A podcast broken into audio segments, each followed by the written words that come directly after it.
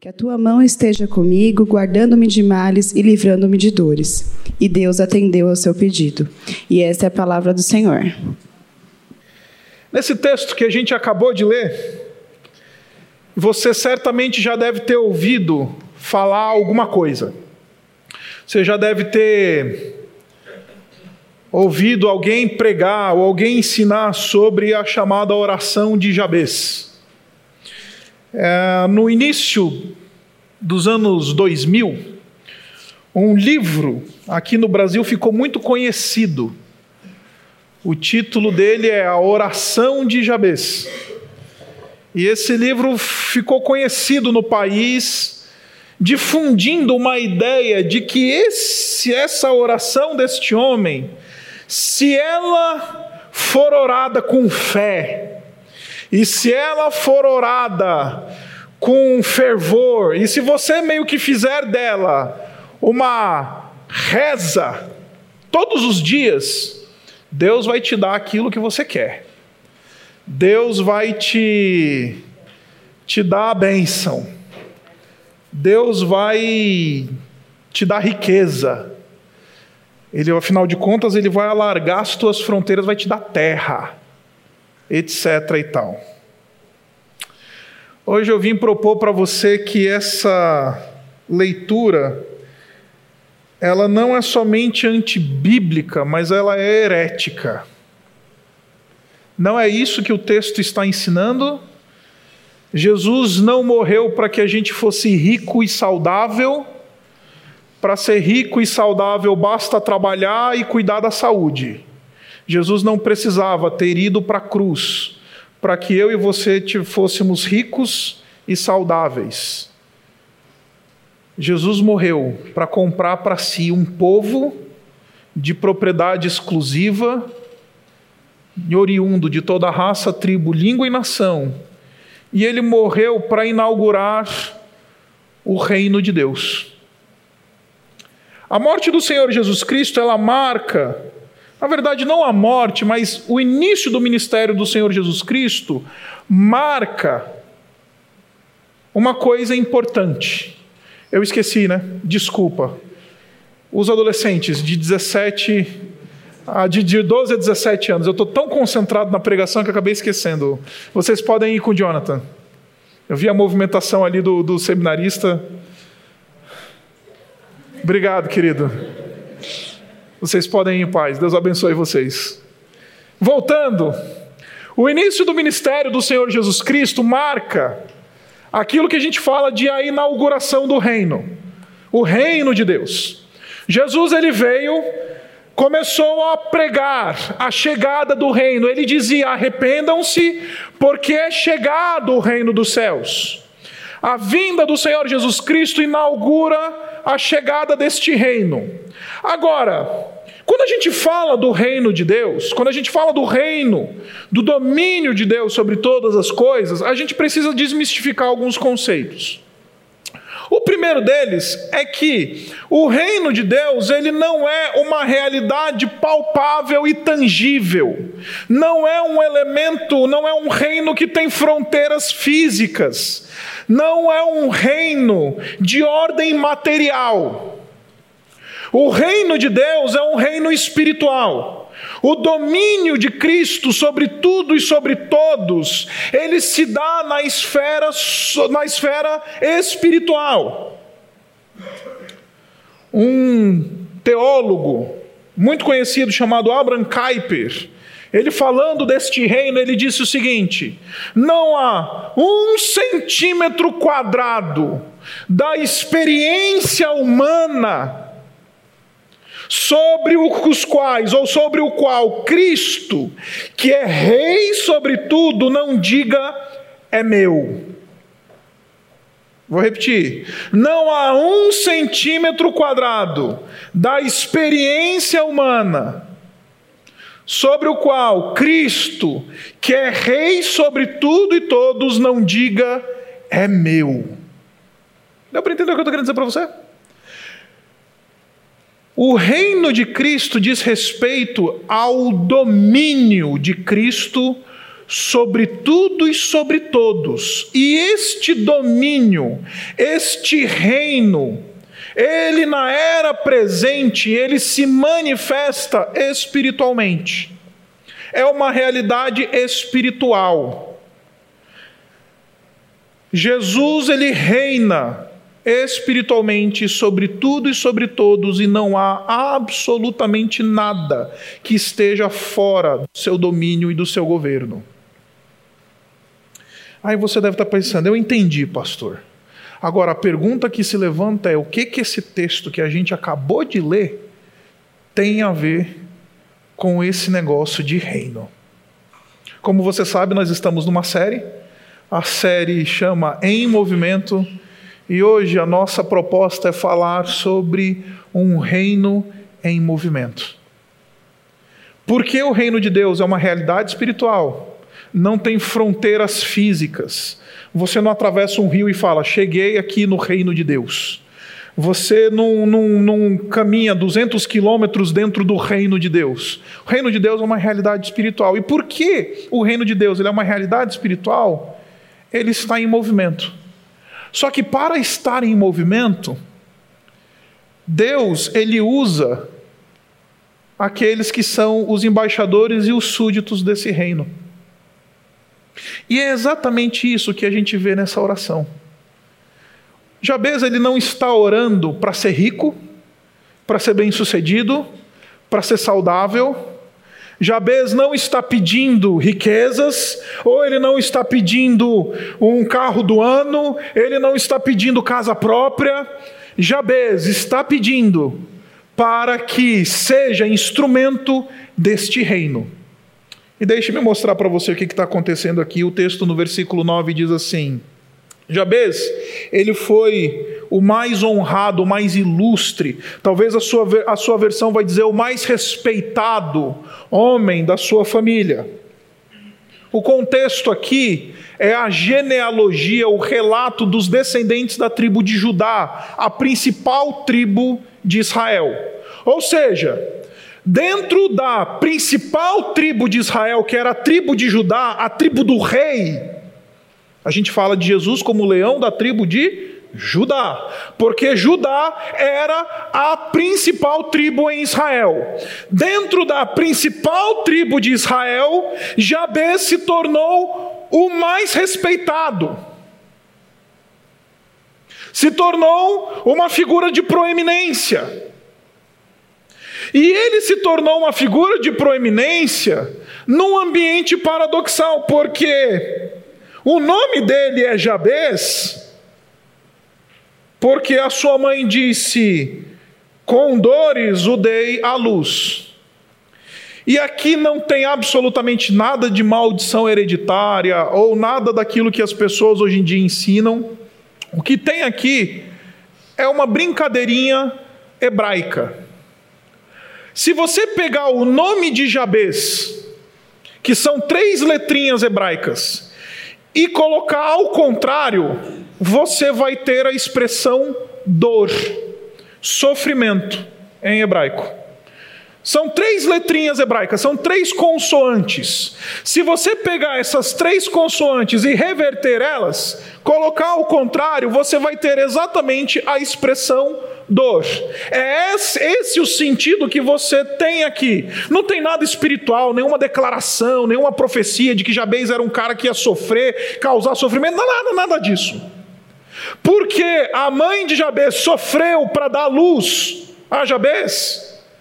Porque Jabez nasceu num ambiente de dor, porque o parto de Jabez foi custoso, porque o nascimento de Jabez veio num ambiente difícil. A mãe de Jabez brincou com a expressão dor em hebraico e deu o nome de Jabez. Só por causa disso. Não tem maldição hereditária, não tem declaração de maldição sobre Jabez. Simplesmente a mãe quis deixar registrado na história de que o nascimento de Jabez se deu de maneira dolorosa e num contexto difícil. Ponto. Agora, esse homem, ele se tornou o mais proeminente, o mais respeitado na sua tribo, na principal tribo da nação, porque ele era um homem que temia o Senhor e tinha uma visão de reino. E ele fez a seguinte oração: Jabez invocou o nome de Deus, dizendo: Que tu me abençoes. A sua versão vai dizer: Abençoa-me. Se você está lendo a versão mais antiga, você vai, vai ler assim: Oxalá que me abençoes. E aí a gente precisa parar também para entender algumas coisas aqui. Porque quando a gente fala do abençoado, a gente fala em termos daquele que recebeu, né? Então quando alguém vem para a gente e fala assim, puxa vida, ganhei a minha promoção no trabalho, a gente responde assim, que bênção. Né? É, que bênção é o parabéns gospel, né? Em vez da gente falar parabéns, a gente fala que bênção. Olha só, meu marido me deu de presente não sei o quê. A gente uh, que bênção. Parabéns, né? A gente usa o que bênção como se fosse parabéns. Porque a gente foi ensinado a pensar que ser abençoado significa acumular e receber coisas de Deus. Ser abençoado significa ser aquele indivíduo sobre o qual Deus derramou bênçãos, Deus derramou dádivas, Deus aumentou. Só que o problema é que quando a gente olha para o Antigo Testamento, não é isso que a palavra de Deus fala sobre o fulano abençoado. O fulano abençoado é aquele indivíduo que Deus escolheu para ser instrumento de Deus. O abençoado é aquele a quem Deus separa para usar como instrumento. Volte lá na história de Abraão, por exemplo. Deus chega para Abraão e fala: Abraão, sai da tua terra, sai do meio da casa dos teus parentes e da casa do teu pai, e vai para a terra que eu te mostrarei, e certamente eu te abençoarei. Você vai ser um abençoado, Abraão. Eu vou te abençoar. E como é que Abraão vai ser um abençoado?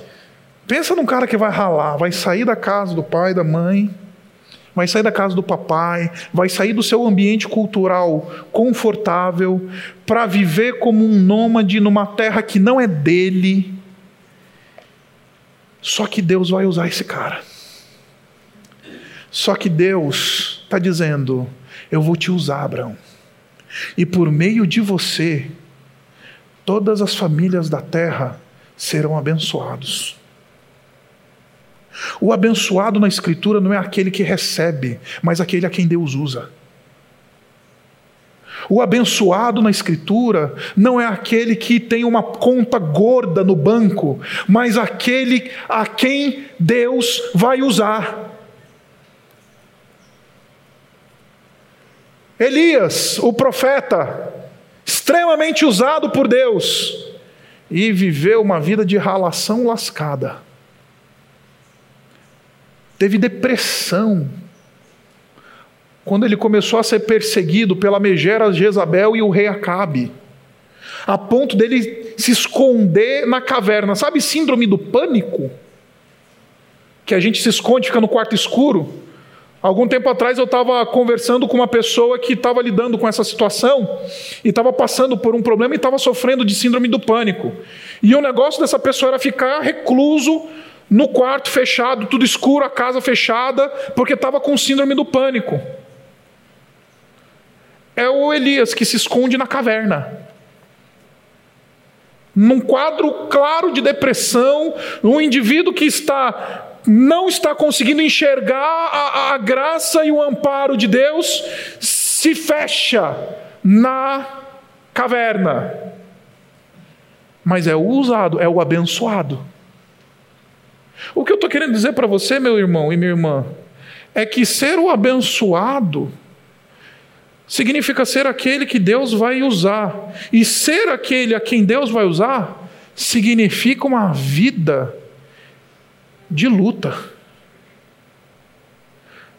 O próprio apóstolo Paulo diz que vão ser ah, perseguidos aqueles que querem viver de maneira piedosa. Assim como eles odiaram a mim, diz o Senhor Jesus, eles odiarão a vós outros. Ser o abençoado não é ser o que vai ficar rico e vai ser o bem-sucedido e que vai trabalhar na multinacional e vai ter um salário gordo.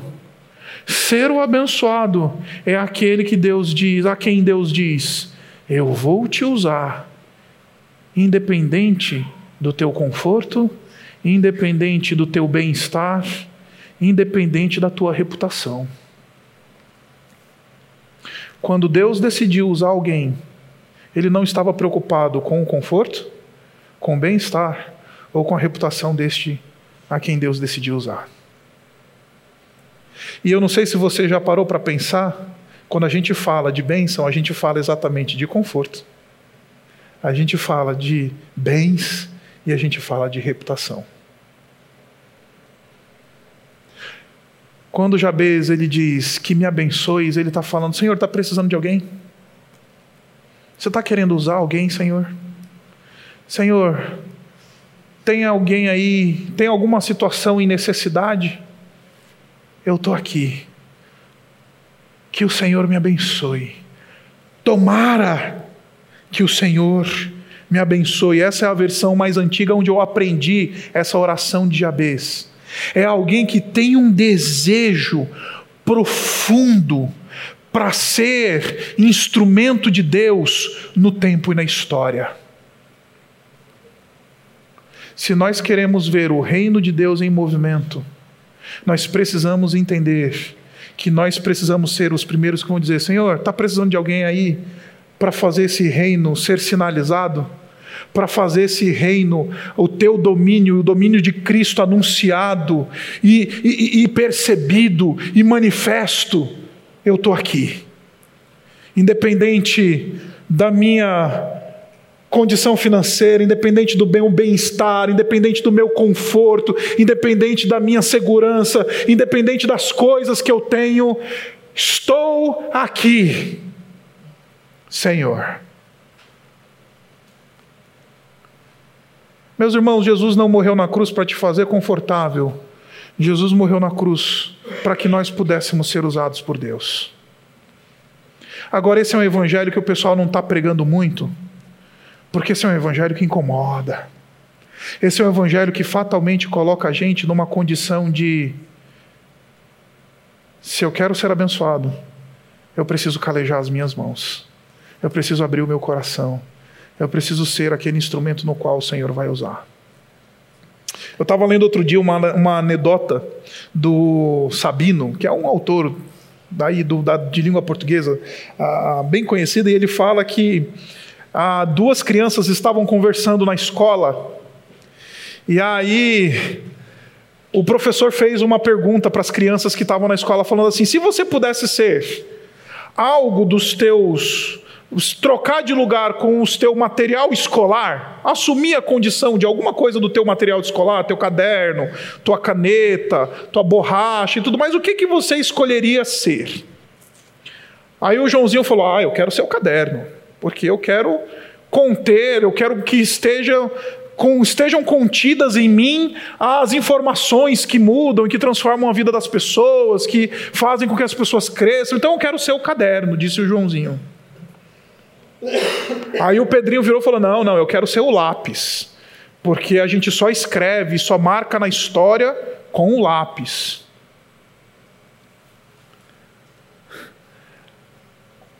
Aí veio o Zezinho e falou: Eu quero ser a borracha. E por que você quer ser a borracha? Porque sem borracha, os nossos erros ficam evidentes. E o interessante da borracha, expandindo a ilustração do Sabino, é que borracha desgasta. Para ser borracha, você tem que deixar de ser borracha, porque você pega a borracha e começa a apagar, e começa a corrigir o erro, e começa a acertar. O que, é que acontece com a borracha? Ela acaba. O que eu estou querendo dizer para você é que quem quer ser instrumento de Deus precisa ter a disposição de falar: Senhor, acaba comigo, me usa a ponto do desgaste total E eu não sei se você já percebeu, mas a gente só serve a Deus na medida em que não nos desgasta. A gente só serve a Deus na medida em que for confortável e conveniente. Esse movimento de Jabez que fala: Senhor, me usa, porque eu quero ser como Abraão, um abençoado que o Senhor usou, e o Senhor usou até a última ponta, literalmente. Eu quero ser como Elias, eu quero ser como Davi, eu quero ser como esses grandes que o Senhor usou até eles terem sido esgotados na história. Me abençoa, me esgota, porque eu quero ser útil. Agora, o texto fala que o Jabez não pediu só para ser abençoado. O Jabez disse que aumentes a minha propriedade ou que aumenta a, pede para aumentar as minhas terras. Aí você vai falar: "Agora explica essa, pastor". O cara está pedindo riqueza, pastor. Ele é um latifundiário. Ele está querendo terra para especulação imobiliária da terra. Ele quer terra, ele quer riqueza, pastor. Não, meus irmãos, ele quer trabalho. Ele está dizendo: me dá mais terra para eu arar. E, meus irmãos, arar uma terra é dureza. Me dá mais terra para eu arar, me dá mais terra para eu plantar, me dá mais terreno para eu cuidar. Porque aquilo que o Senhor já me deu, eu já fiz com que esse terreno já produzisse, já, já, já, já, já fiz com que esse terreno já tivesse dado, já, já esteja dando fruto. Aquilo que o Senhor me concedeu, eu já fiz com fidelidade, eu quero mais. O que eu estou querendo mostrar para você aqui, pra, nesse texto, meus irmãos, é que Jabez ele tem um sentimento de incômodo com o ócio. Senhor, eu não quero ficar ocioso no teu reino. Senhor, eu não vou me sentir bem, me incomoda essa ideia de estar ocioso. Me dá mais terreno, me dá mais trabalho, me dá mais alguma coisa para eu fazer, porque eu não estou confortável nessa situação. Eu quero mais trabalho. Eu quero pôr a mão na massa. Ele não está pedindo riqueza. Ele está pedindo trabalho. Inclusive, o Senhor Jesus Cristo, ele quando comenta isso, ele está dizendo assim: aquele que é fiel num pouco será colocado sobre o mundo, muito. E aí eu tenho um amigo, que é meu chefe lá no seminário, Ziel Machado, que ele fala que aquele que é fiel no pouco problema, vai ser fiel colocado sobre um muito problema. Aquele que é fiel no pouco trabalho, vai ser fiel e ser colocado sobre um muito trabalho. Agora, deixe-me juntar essas duas ideias e fechar esse negócio de reino aqui com você. Eu disse para você que reino é um movimento espiritual. E que Deus, ele usa os seus instrumentos do reino. E esse reino vai até onde esses súditos do reino vão. Esse reino entra até onde os súditos desse reino permitem entrar. Aí o indivíduo, ele não entende isso, mas o que Jabez está dizendo é que é o seguinte: Deus, ele quer usar a mim a você para que o reino dele entre nos lugares onde nós estamos. A gente fala, nossa, falta tanto, falta reino de Deus na minha casa. É porque Deus está esperando você fazer como Jabez e falar: Senhor, eu estou aqui, me abençoa e me dá mais terra, e vem com teu reino na minha casa através de mim.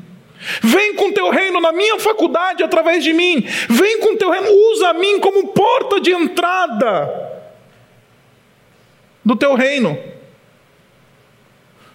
Senhor, meu casamento está uma tragédia. Usa a mim como porta de entrada do teu reino no meu casamento. Senhor, a minha vida financeira está um caos. Senhor, usa a mim como porta de entrada do teu reino na minha vida financeira, na vida da minha família, na minha escola, no meu trabalho. Jabez está dizendo, Senhor, quando ele está dizendo, alarga as minhas fronteiras, ele está dizendo, eu quero ser a tua porta de entrada, para que o teu reino entre onde quer que eu vá. Por isso que este reino é um reino em movimento, meus irmãos. Por isso que este reino é um movimento de Deus usando os seus embaixadores e os seus súditos desse reino, para que esse reino seja manifesto onde quer que ele chegue. Deus usa uma igreja, usa uma igreja para vir com o reino dele numa cidade. Assim como ele usa você para vir com o reino dele na tua casa. E Deus está falando: onde é que estão os Jabês que dizem: me abençoa e alarga as minhas fronteiras? Eu quero ser a porta de entrada desse reino na minha vida. Senhor, os meus filhos, eles estão um caos. Usa a minha vida para que o teu reino venha sobre os meus filhos. Senhor, usa a minha vida para que o teu reino venha nos ambientes onde eu entre, onde eu entro. Oxalá que me abençoes e que me alargues as fronteiras. Isso é o reino em movimento.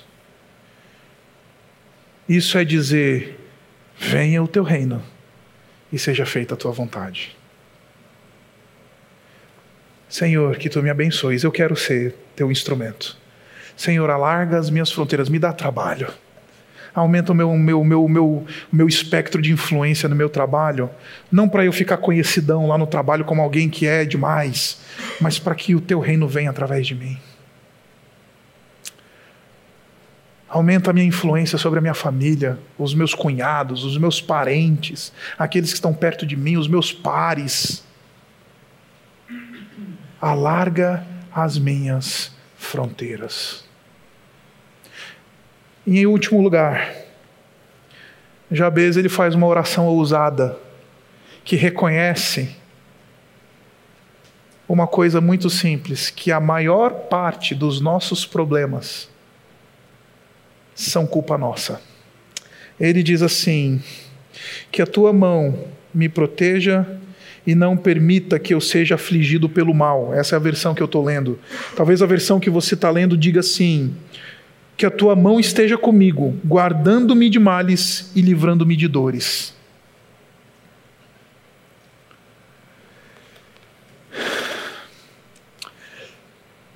Eu gosto muito de um pensamento de Calbart que ele diz que existe endemoniado que não está babando nem está rolando no chão. Quem é que são esses endemoniados?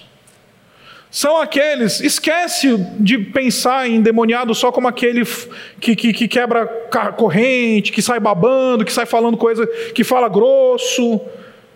Tem esse tipo de possessão demoníaca, mas tem um monte de endemoniado que anda por aí e que vive uma vida na condição de endemoniado. Porque ele não reconhece uma coisa muito simples: que o mal habita em nós. A gente não precisa de Satanás para fazer o mal. A gente não precisa do demôniozinho aqui. Tem, dizem que fala, tem um demônio, tem um anjinho na direita e o demônio na esquerda. E a gente passa o dia inteiro e a vida toda com eles dois soprando coisas no nosso ouvido. E a gente é meio neutro, né? A gente é meio neutro nessa história. Então aí a gente ouve um anjinho, a gente faz coisas boas, a gente ajuda o pobre, a gente, a gente não trai a mulher, a gente dá o imposto de renda certinho, a gente dá uma grana na igreja, a gente ajuda. Aí quando vem o capeta, ele tenta, né? Vem o demôniozinho lá do lado esquerdo, ele sopra no nosso ouvido. Aí a gente fala: "Ah, hoje é dia de maldade". Não! Outra, outra teoria que está sendo difundida, e eu não sei se você assistiu o filme, mas é, uma, é um negócio que está na moda hoje, é o mal a la Joker. O Coringa. O que, que é o Coringa? nesse, nesse, nessa, nessa, nessa proposta? É um indivíduo que ele se torna mal como reação à maldade dos outros. Então ele é mal porque ele é um doente mental, ele é mal porque foram lá, estouraram na cara dele lá a placa que ele ficava rodando lá, desculpa o spoiler, e aí ele é mal porque as pessoas fazem maldade com ele, traíram ele e tudo mais, então ele é mal. Aí a gente até se diverte né, com o cara, a gente vai assistir o filme, aí a gente dá umas risadas no meio do filme lá, numa maldade lascada, por quê? Porque ele está reagindo ao mal, e aí ele se torna mal também. A palavra de Deus ela nos diz uma coisa muito simples, meus irmãos, é que nós fomos corrompidos pelo pecado e o mal habita em nós, e a gente não precisa de ninguém vir estourar nada na nossa cara, a gente não precisa do demôniozinho do lado soprando maldade, a gente faz o mal com destreza. Você nunca ensinou o teu filho a fazer uma maldade e ele é bom em fazer maldade, né? Porque o mal habita a gente. O Jabez está dizendo: Senhor, para o teu reino se manifestar na minha vida, para que eu seja essa porta de entrada do teu reino, eu preciso da tua graça, porque se depender de mim, o que vai sair de mim são obras da carne.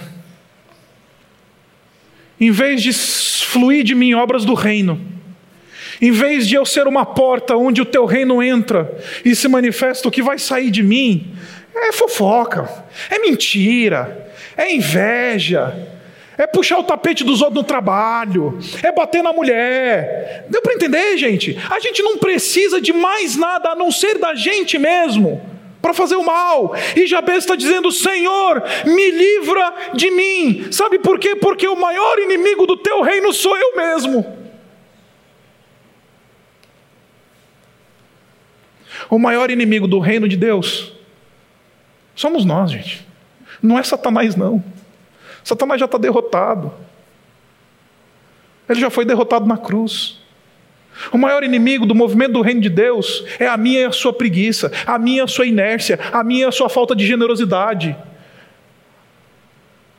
O maior inimigo do reino de Deus, da manifestação do movimento do reino de Deus, é o meu e o seu coração. Por isso que o Jabez vem e fala: Senhor, que o Senhor me ajude me derrame graça, porque se depender de mim, eu vou, eu vou, eu vou puxar o tapete do meu par no trabalho. Se depender de mim, eu vou pegar minha mulher e vou tratar ela como uma Zé Ninguém. Se depender de mim, eu vou espancar os meus filhos de cabeça quente. Se depender de mim, eu vou sair inventando mentira por aí das pessoas. Se depender de mim, eu vou meter o pé na jaca.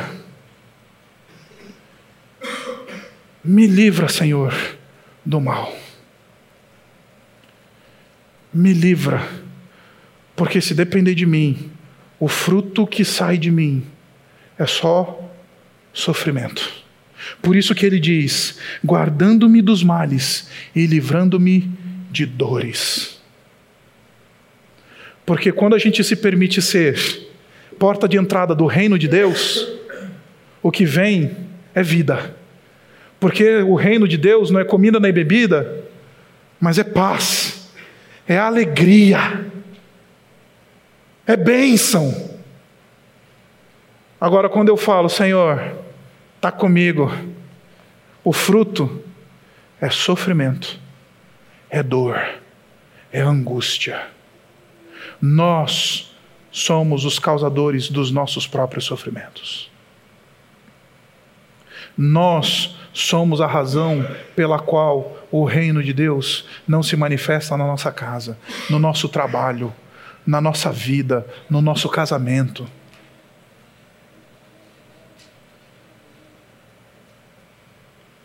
Jabez diz: Senhor, eu sou o problema. Me abençoa e me faz útil.